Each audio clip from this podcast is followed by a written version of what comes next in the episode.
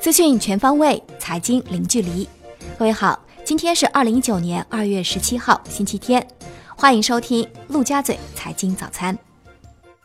首先来看宏观方面，新个人所得税法实施后，对于个税零申报是否等于没有纳税记录的提问，国家税务总局幺二三六六北京纳税服务中心负责人回应表示。纳税人二零一九年一月一号以后取得应税所得，并由扣缴义务人向税务机关办理了全员全额扣缴申报，或根据税法规定自行向税务机关办理纳税申报的，不论是否实际缴纳税款，均可以申请开具个人所得税纳税记录。也就是说，即便是零申报，也均可在纳税记录中连续记载。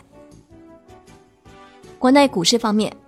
证监会副主席方星海在中国经济五十人论坛上表示，当前新股发行制度使得二级市场投资者预期高度一致，放大了价格扭曲，造成新股长期回报率低下。希望对二级市场的价格进行改革，以提高市场的定价效率。二月十五号。率先披露一月份保费数据的中国平安、中国太保、中国太平三家上市险企，向外界传递了业务依旧艰难的信号。寿险分部保费仅分别增长百分之五点二二、百分之二点八九和百分之九点五八，结束了二零一六年以来连续三年有两位数增速的局面。金融方面，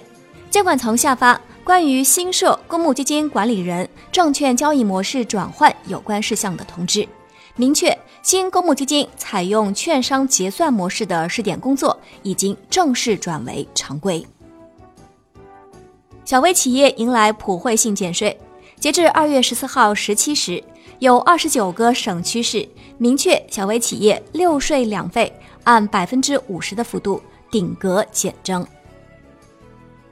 银保监会推动建议提案办理工作落地有声。银保监会办公厅主任肖元奇表示，下一步要进一步加强小微企业金融服务，增加信贷供给，降低融资成本，提高服务效率，推动银行敢贷能贷愿贷，和实体企业同舟共济，共同发展。楼市方面，二零一九年来已有海口。广州、大连、常州、西安、南京等六个城市发布了落户新政，其中西安、广州和海口放宽了落户的年龄限制，常州、西安取消了购房落户的面积限制，而南京则降低了落户的社保缴纳门槛。科尔瑞研究中心报告显示，二零一九年春节假期房企普遍调降新推案力度。过去两周，即一月二十八号至二月十号，四十四个重点监测城市新增供应量明显回落，同比下降百分之二十九。其中，二线城市供应量显著回落，同比跌幅多达百分之四十二。产业方面，目前全国共有三十个省份召开地方两会，三十份政府工作报告中，科技一词出现的频率达到四百八十五次。提及金融一词的次数为四百一十四次，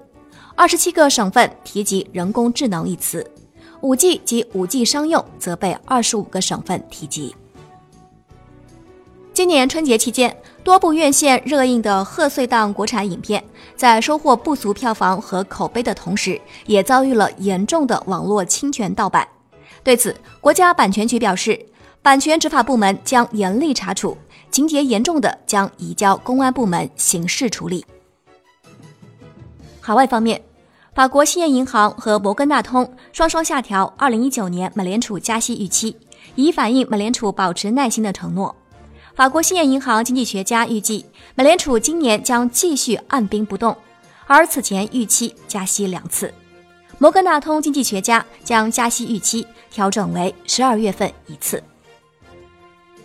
国际股市方面，针对有网友质疑京东金融 APP 会获取用户的敏感图片并上传，京东金融客服在官方微博回应称，京东金融绝不会收集未经用户授权的任何信息，更不会窃取。在关注到用户反馈的问题后，已经做了技术排查和处理。苹果更新专利内容，显示可折叠 iPhone 的样子。下周三，三星预计将在发布新款 Galaxy S 十时披露其可折叠手机 Galaxy X 的更多信息。债券方面，美国财政部数据显示，去年十二月，海外持有者抛售美国国债七百七十三点五亿美元，是十一月的五点八倍多，创一九七八年一月有记录以来最高单月抛售记录。法国持仓巨减两百零七亿美元。在主要海外持有者中，抛售力度最大。在亚布力论坛上，康德新原董事长、康德投资集团有限公司董事长钟玉回应康德新近期多支债券违约的问题。他表示，现在正在采取各种措施解决。康德新以后一定会再度崛起。目前手中有两个重要的战略产业，一个是光学膜，一个是碳纤维。最后是外汇方面，外管局副局长陆雷表示，保储备还是保汇率是一个伪命题。外汇市场的前沿性决定了储备的第一性。外汇储备在系统性风险中有逆周期缓冲作用，然后才有汇率稳定、本币流动性的可置信度。陆磊还表示，二零一九年中国面临两类外部冲击风险，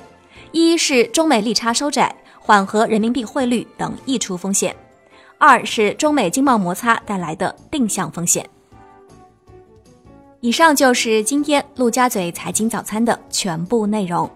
感谢您的收听，我是沈丽，明天同一时间我们再见。